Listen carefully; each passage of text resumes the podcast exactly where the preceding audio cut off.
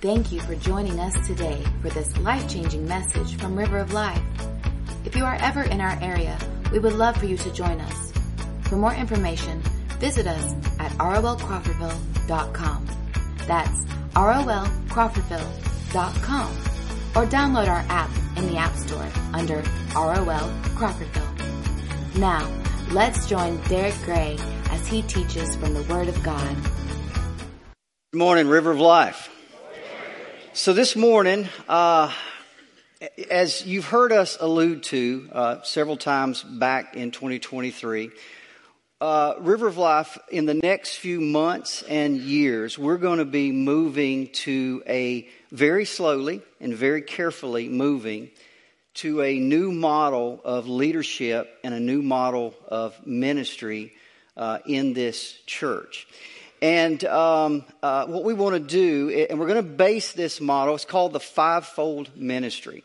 And you base this off of Ephesians 4 11 through 16 and uh, specifically verse 11 where it says he christ gave apostles prophets evangelists shepherds and teachers those are the five gifts that scripture tells us it gave that he gave to the church and as i said we're going to start to move very slowly and very carefully this year in this direction now we wanted to begin uh, by teaching the church what this is all about and the whole idea was starting Wednesday night, the 10th, which is this Wednesday night. Uh, I'm going to start a short series, uh, uh, probably about six, seven weeks, uh, on Ephesians 4 11 through 16. And uh, what we decided, though, was why not? Why wait till Wednesday? Why not go ahead and start it today?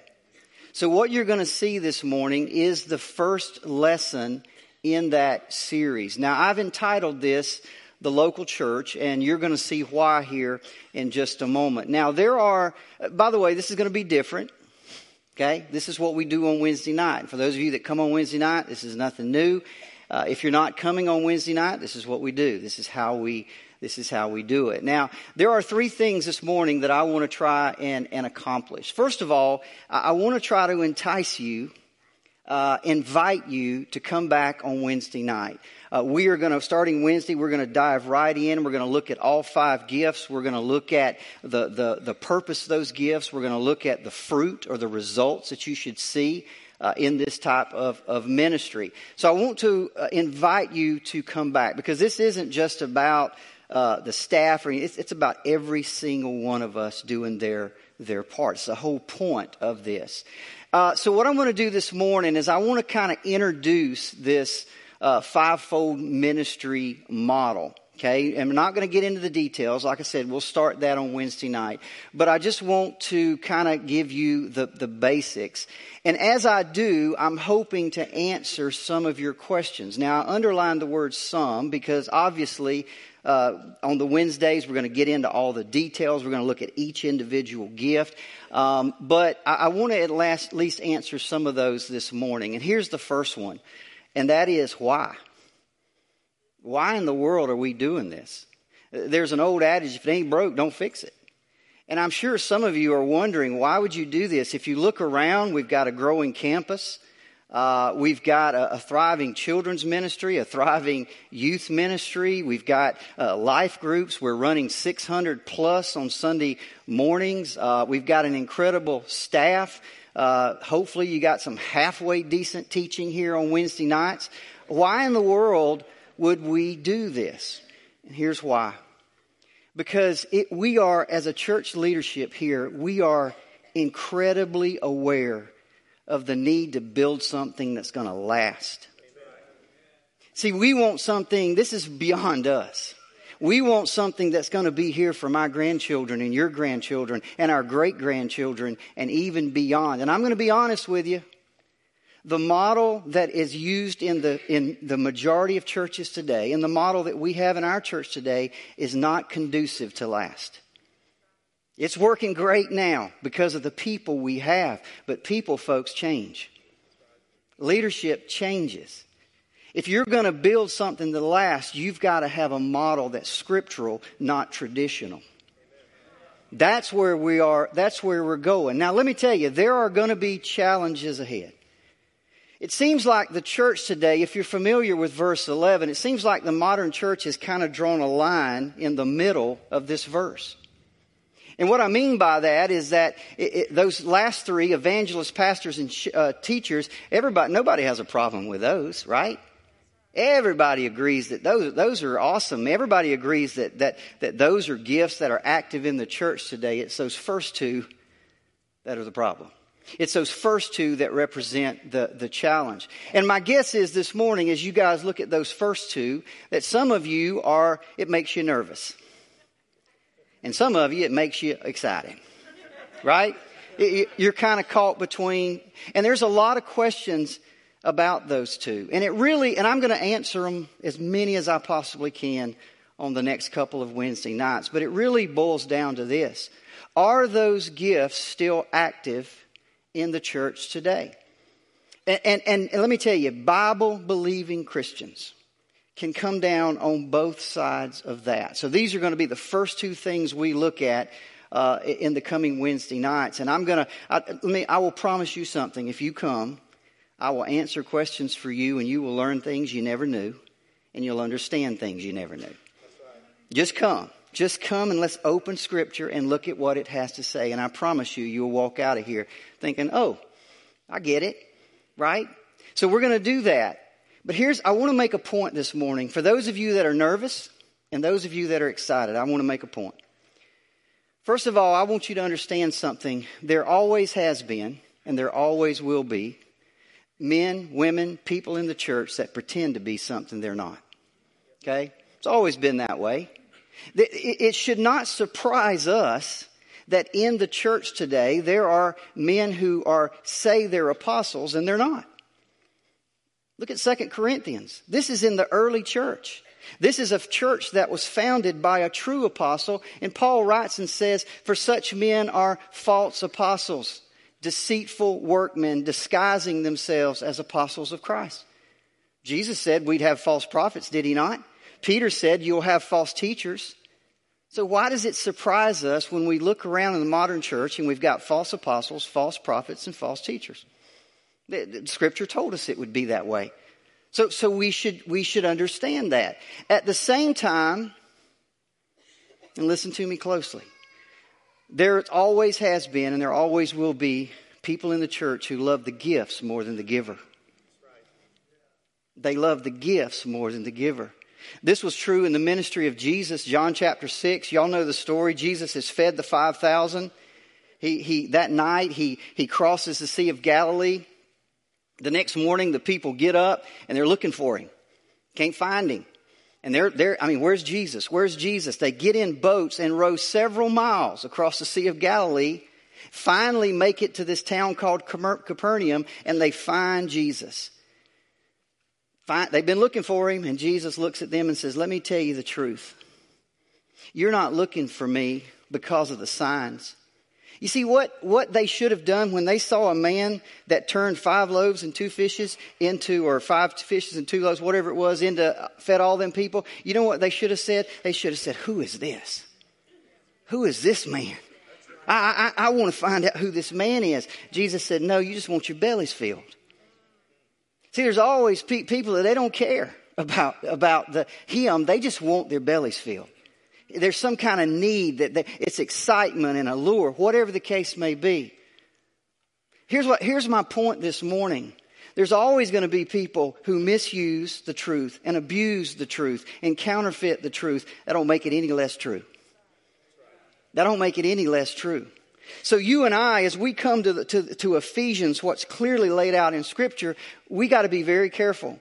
On one hand, we can't step back and say, "Oh no, I'm not going there." There, there there's a lot of there's a lot of false stuff going on. Let's just stay away from it. That's throwing the baby out with the bathwater. That that would be wrong.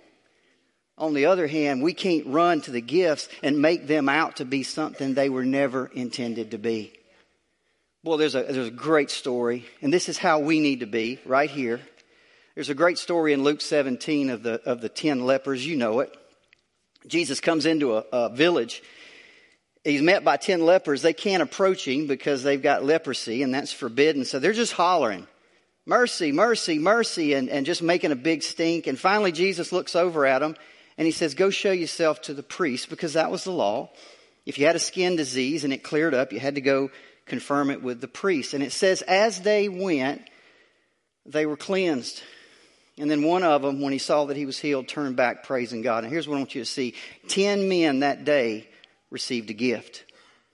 Ten men that day got exactly what they wanted. And nine of them went on their way and never looked back because they didn't care where the gift came from. They just wanted the gift, they didn't want the giver. And folks, let me tell you, unless something changed, those nine men just went into hell with clear skin. You understand that? They just went to hell with clear skin. Listen, but one.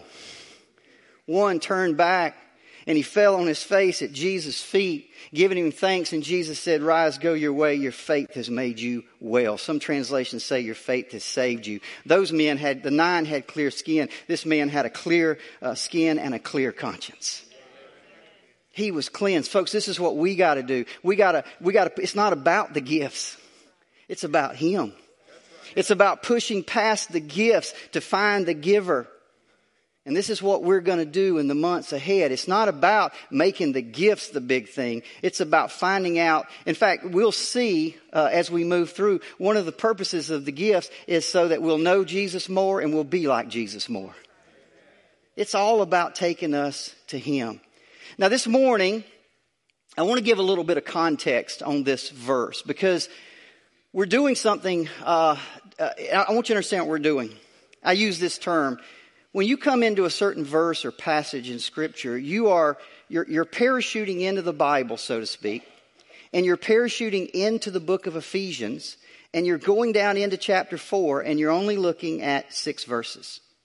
So it's imperative that you see the context of those six verses, uh, 11 through 16. Now, the Apostle Paul wrote 13 letters in the New Testament. He wrote nine of them to churches. He wrote four to individuals, two to Timothy, one to Titus, one to Philemon, but nine of them he wrote to churches. And, and Paul, if you know anything about Paul, he is a very structured and organized writer. Very. And all of his letters follow the same general pattern. He always begins the first half of the letter with what Christians should know. In other words, it's all doctrine, it's all theology, what, what God has done for you, what Christ has done for you. And when he finishes that, the second part of the letter, he, it's always about what Christians should do. In other words, now that you know what God has done for you, this is how you're to walk it out. This is how you are to apply it. This is how you are to practice the life of a Christian. Now, Ephesians is no exception to this. The first three chapters, and by the way, I would encourage you to go home today and read the first three chapters of Ephesians. Some of the greatest doctrine and theology you will ever read in your life. But you can see the change in focus as you come to chapter 4, verse 1. Paul says, therefore. In other words, in light of, of all the things that I've told you in those first three chapters, in light of all that God has done for you in Christ, he says, now walk worthy. Walk worthy of the calling to which you have been called. Now, then he gives us, just a few verses later, he gives us some really good news. That we, you and I have to go out in, in the world and live this Christian life. But God has not left us alone to do it on our own. Not only has he given the Holy Spirit, Paul says he's given us gifts. Look at verse 7 8. It says, But grace was given to each one of us according to the measure of Christ's gift. Therefore, it says, when he ascended on high, he led a host of captives and he gave gifts to men. Let me tell you what that's about. Uh, Paul here is referencing Psalm 68. That's a psalm of David, a psalm of conquest, where David has gone up to some city or kingdom. He has captured that kingdom. He's set the captives free. He's gathered all the spoils. He comes back to Jerusalem and he gives it out to the people. And Paul is using that as analogy for Jesus. He's died, he's ascended into heaven, he's set the captives free, and now he's given gifts to his people. That's what he's saying. Now, what are these gifts? This is what verse 11 is talking about. These are the gifts that he gives to the church. And he gave the apostles, the prophets, the evangelists, the shepherds, and the teachers. And what is the purpose of those gifts? We see that in verse 12. To equip the saints. Who is that? That's every single person sitting in the seat here this morning, as well as every single person sitting in seats in every other local church across America. To equip you, to equip me for the work of ministry. That word, by the way, just means serving. That's all it means. Serve God, serve others for the building up of the body of Christ. Now, that's good, but here's the fruit. Look at the fruit that should come out of this. Until we all attain to the unity of the faith, the knowledge of the Son of God, to mature manhood, to the measure of the stature of the fullness of Christ, so that we may no longer be children, tossed to and fro by the waves and carried about by every wind of doctrine, by human cunning, by craftiness and deceitful schemes. Rather, speaking the truth in love to one another we are to grow up in every way into Him who is the head, into Christ, from whom the whole body, joined and held together by every joint with which it is equipped, when each part is working properly, makes the body grow so that it builds itself up in love. Man, that is incredible. That is absolutely. Would you not want to be a part of a church like that? See, here's the thing, and you got to understand this God's design is for all of that to take place right here in the local church. Listen, when he wrote this, there's no internet. There's no TV. There's no, you can't just go home and say, well, I'm not going to church. I'm going to just turn on this guy and watch. No. No, all this is to happen in the local church. It was true then and it's true, it's true now. Now listen, if I was to ask you this morning, what as Christians, what should we do? I'm pretty sure if there's one thing we all know we should do, is that is we are to go to church.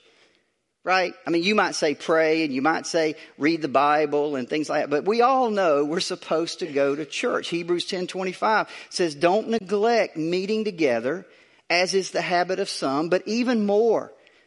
By the way, that doesn't mean you have to meet more often. It means make it more a priority as the day, as, as times get tough as the day gets nearer, make it even more of a priority in your life that you go to church and meet together with fellow believers. We are commanded to do that, yet the exact opposite is happening in America today. The exact opposite is happening. That dark blue line on the far left is the year 2000. On the far right is the year 2022. That dark blue line at the top is the percentage of people who attend church every week. In the year 2000, that number was 35%. In other words, 35% of people said they attend church every week. In 2022, that number had dropped to 20%. And, and don't blame it on COVID. That's been going on for two decades. The opposite is the orange line. The orange line is the percent of people who never go to church. They don't go on Easter, they don't go on Christmas, they never go to church. In the year 2000, that number was 13%. That number today is, is hovering around 31, 32%. Three out of 10 people in America never, ever darken the doors of a church. Folks, something's wrong. Something's wrong. Something's happening. Now, I could give you a lot of reasons, okay? And if you want to know some, uh, come up. But I want to focus on one. Just one. I don't know if you know this or not, but there's a phenomenon going on in America today where believers, professing believers like you and I, are leaving the local church in favor of a house church or a home church. And, and they say, if you ask them, well, why are you doing that? Why would you leave a body to go home and have, and they say, well, you know, you go back and you read the book of Acts and everybody met in their, met in their homes. And, and it just seems like they, we want to get back to the roots of Christianity. Now, let me just say very quickly, there's a lot of problems with that. Um, First of all, have you ever read the book of Corinthians, which was house churches, and they were a mess? Where you meet and how many people, you still people, right? That doesn't really change anything. But, but they would say in their mind, it's a better way to do church. Are you with me? Folks, let me just say one thing to that. We can do better. There's not a church in America that can't do better, but we can't do perfect. It's impossible. Can't be done. Reminds me of the story about Charles Spurgeon. He had one of his uh, uh, members come to him and just complaining about the church and complaining about the hypocrites and complaining. And Spurgeon finally looked at him and said, Look, if you ever find a perfect church, please don't go there because you'll just screw it up. there is no perfect church. So, yeah, can we do better? Absolutely. Absolutely. Do churches have problems? Absolutely. But we can never do uh, we can never do perfect. Now, let me say a couple things about those that are doing home churches, and I know I know some of these. I first of all, I admire their zeal. I do admire the desire to do church right. I, I admire that. I admire the, the wanting to do better. And by the way, there are certainly benefits to meeting in homes.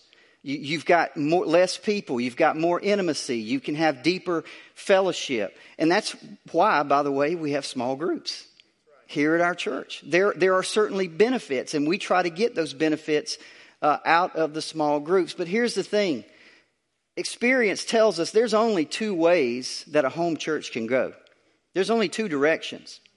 You're either going to shrivel and die, or you're going to thrive and grow. And guess what happens if you thrive and grow? All of a sudden, you have outgrown your house. Now you're, oh, we got to go rent a facility.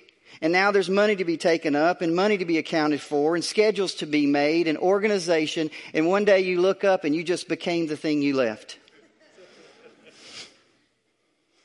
I admire their zeal. I admire the desire to do it right, but that's not the answer. That's not the answer. You see, we, we need to ask the question, why are you doing it? What, what's really behind the fact that you would leave a local church and go meet in the home? Why would you do that? And let me tell you, here's the majority of them would say this. They're leaving local churches that are dysfunctional, disorganized, and full of discord. All across America, we've got local churches that are disorganized, dysfunctional, and full of discord. In other words, they're not stable, they're not mature, they're not unified, which, by the way, are three things that the fivefold ministry is meant to address. Did you not see it? And he gave the apostles and the shepherds, the prophets, the evangelists, shepherds, and teachers until we all attain to the unity of the faith, to mature manhood, and we no longer act like children. Unity, maturity, stability. This morning, I want to leave you with three thoughts on the local church. Just three what ifs. Just three what ifs. Here's the first one. What if, what if churches decided to follow a biblical model of leadership? You see, when you open the Bible and you really begin to look at how the local church is to be organized from a, a, leadership standpoint, it is clear, and I underline the word clear, that the local church is to be led by a plurality. That means more than one. It means several gifted men who are to share the responsibility of leading, feeding, and protecting the flock. That's, that's as clear in the New Testament as anything you can find. Now, let me just say, for I, I, my guess is, I don't know how many people are here today, but my guess is every single one of you grew up in a church or attended a church that was led by what? One man. Folks, that model, whether you like it or not, that model comes from tradition, not scripture. That is tradition. That is not scripture. The scriptural model is that everything that needs to be done to lead and protect and care and feed the flock pastoring, shepherding, teaching, preaching, evangelizing, overseeing is to be the responsibility of a group of men, not one. Let me give you just a couple scriptures. I'm not going to give you all of them because of time, but let me give you 1 Peter 5 1 and 2. Peter says, So I exhort the elders among you as a fellow elder, shepherd the flock of God. He doesn't say, I exhort the elder, I exhort the elders shepherd the flock of God.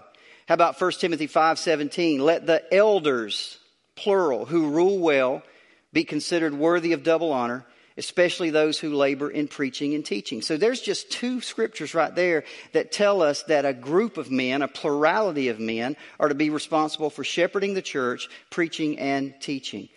And let me tell you, there's always, always more than one. Acts 14 23, when they had appointed elders in every church. Acts 20 17, he sent to Ephesus and called for the elders of the church. James 5 14, is anyone among you sick? Let him call for the elders of the church.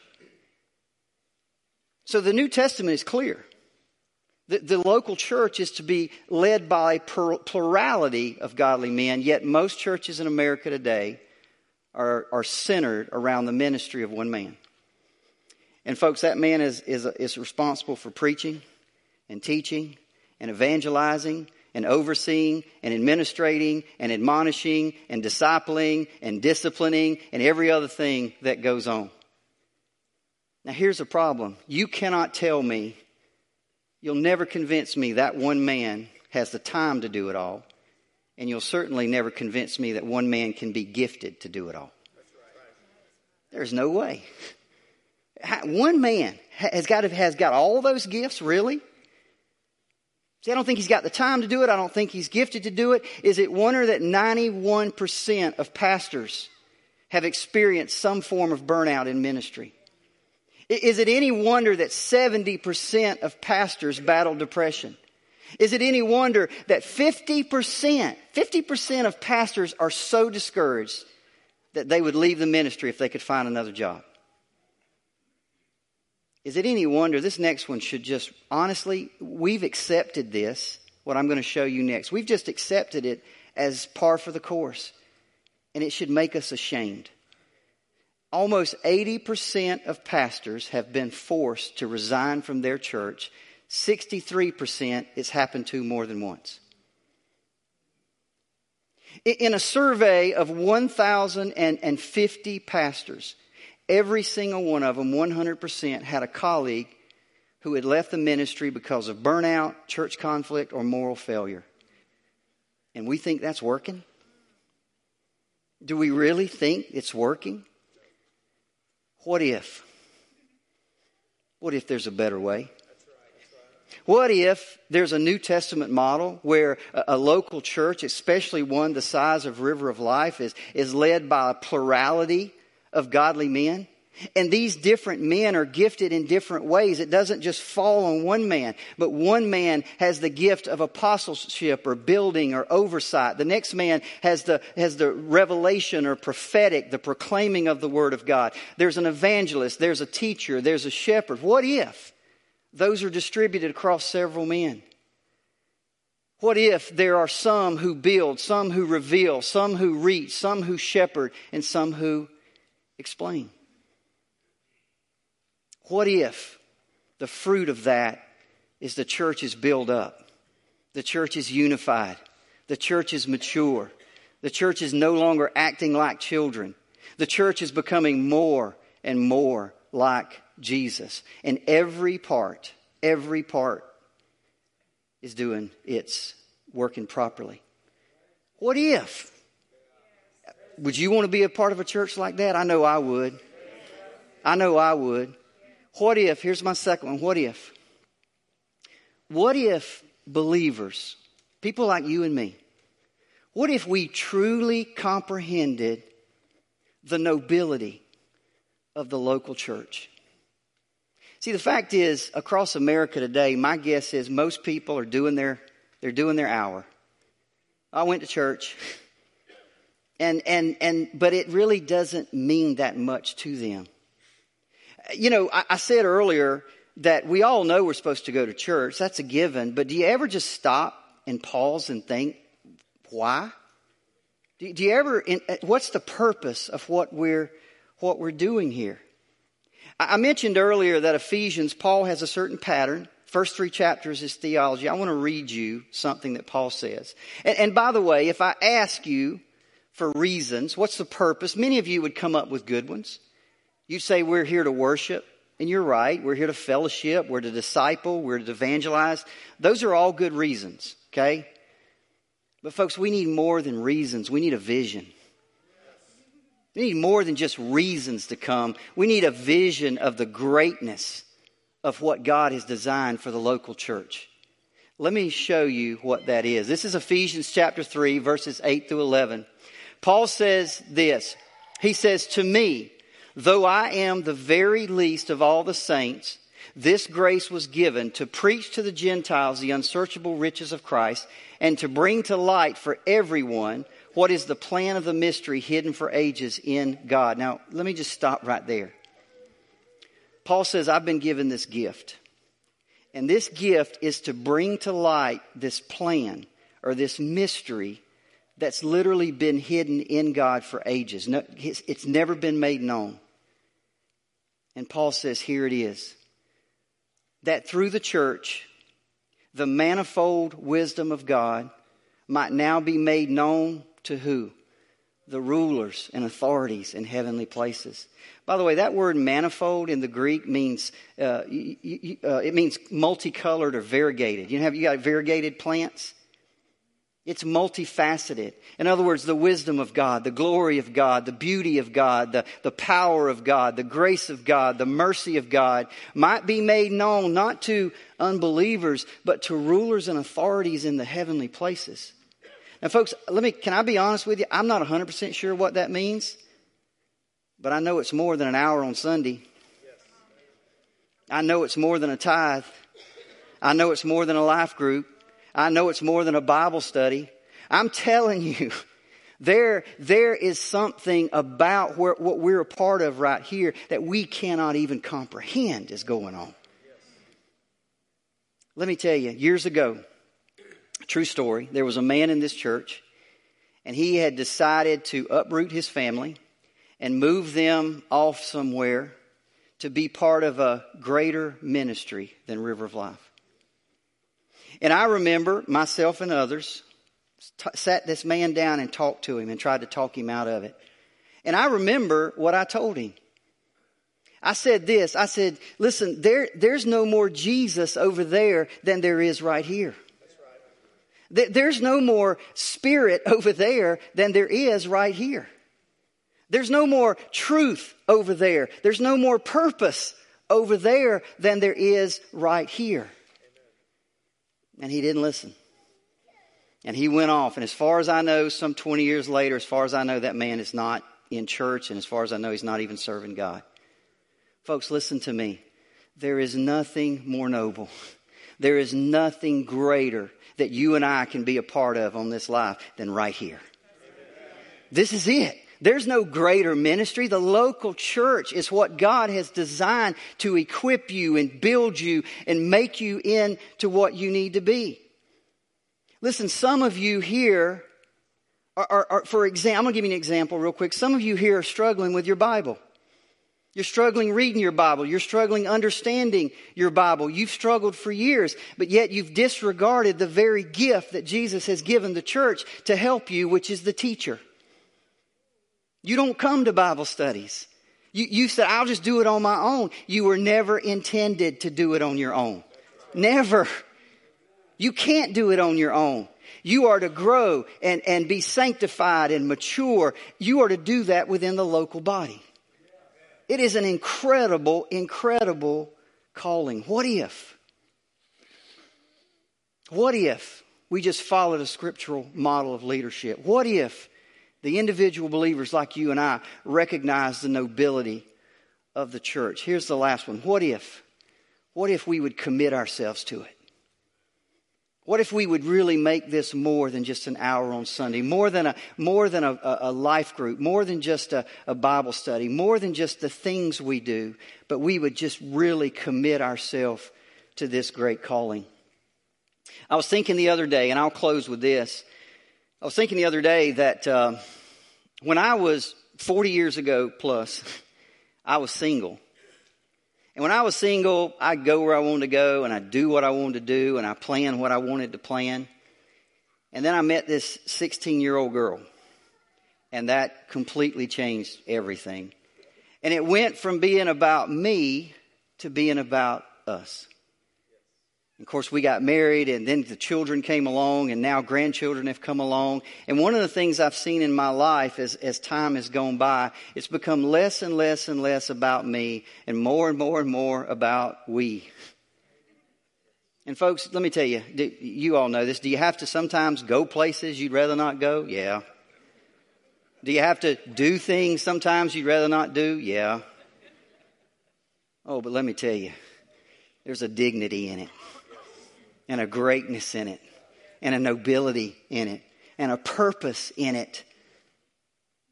In the same way, there was a time you and I were unbelievers. And when we were unbelievers, we could think the way we wanted to think, do what we wanted to do, say what we wanted to say, go where we wanted to go. And then we met a man named Jesus. And that man changed everything.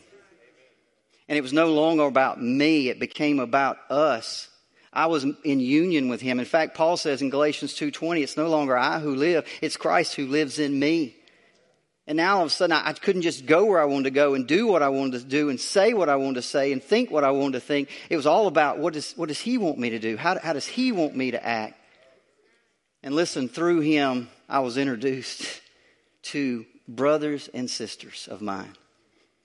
And one of the things I've found in my life as I've gone along in the church that it's no longer about me. It's about we. It's all about we. It's not just about living my life and, and, and being sanctified and made holy and more like Jesus. It's about making sure that you are. What can I do? What, what part do I feel? Let me tell you, we are headed to an incredible place. I am so excited not just for me and not just for us, but for my grandchildren and my great grandchildren. Because, like I said, it's, we want to build something that's going to last. And starting this Wednesday night, we're going to dive right in. We're going to dive right in. And we're going to look right at, off the bat at apostles. And as, as I said earlier, you come and I'll explain it to you. It's nothing, it ain't rocket science. Um, it's very clear what, what the apostles are and how they are to fit into the local church. So I want to invite you back Wednesday night. But I want to do more than that. I want to, I want to invite you to, to get aboard. I want to invite you to sign up. I want to invite you to commit yourself to the river of life like you never have before. To become a part of something great and noble. To become a part of doing, I mean, my goodness. Who are we? Who are we that we get to be called the children of God? Who are we? We're nothing. And yet, like Paul said, I've been given this gift. Folks, let me tell you, if you are here at River of Life, you've been given a gift. You've been given a gift, and the gift is you get an opportunity to be a part of what God is doing, to, to put on display His wisdom, His power, His glory, his majesty to the rulers and authorities in heaven. Is there anything greater that we can do in our lives? I'm going to ask Pastor Henry if he will come, and, and as he comes, I'm just going to pray. Father, Lord, as always, I thank you for your word. God, I thank you for just giving us a gift.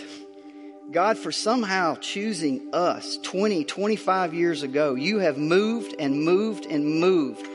Even when we were dumb as a post, you, you made things happen and moved us in a certain direction, and you brought us here to the precipice of a new model at River of Life. And God, I pray this morning as we move through carefully and slowly in the months to come, God, I pray that you would bless what we do.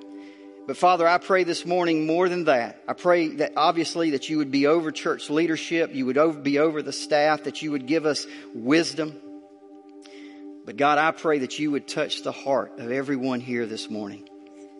If there are those here this morning that's just kind of been hanging on, just, just on the periphery, God, would, it, would this morning you do what only you do? And that is you just give us a kick and push us in you give us the want to that we could never come up with on our own. Will you do that, Holy Spirit? Will you do that?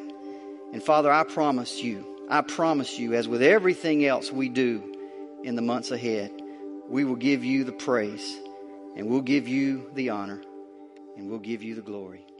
In your precious Son's name we ask. Amen. Thank you again for listening to this message from River of Life. If this message has touched you today, or if you need someone to pray with, please contact us at 850-926-1200 or email us at info at rolcrawfordville.com. We also want to encourage you to visit us this Sunday morning at 10:30 a.m. in Crawfordville. Please visit us online at rolcrawfordville.com for more information and directions.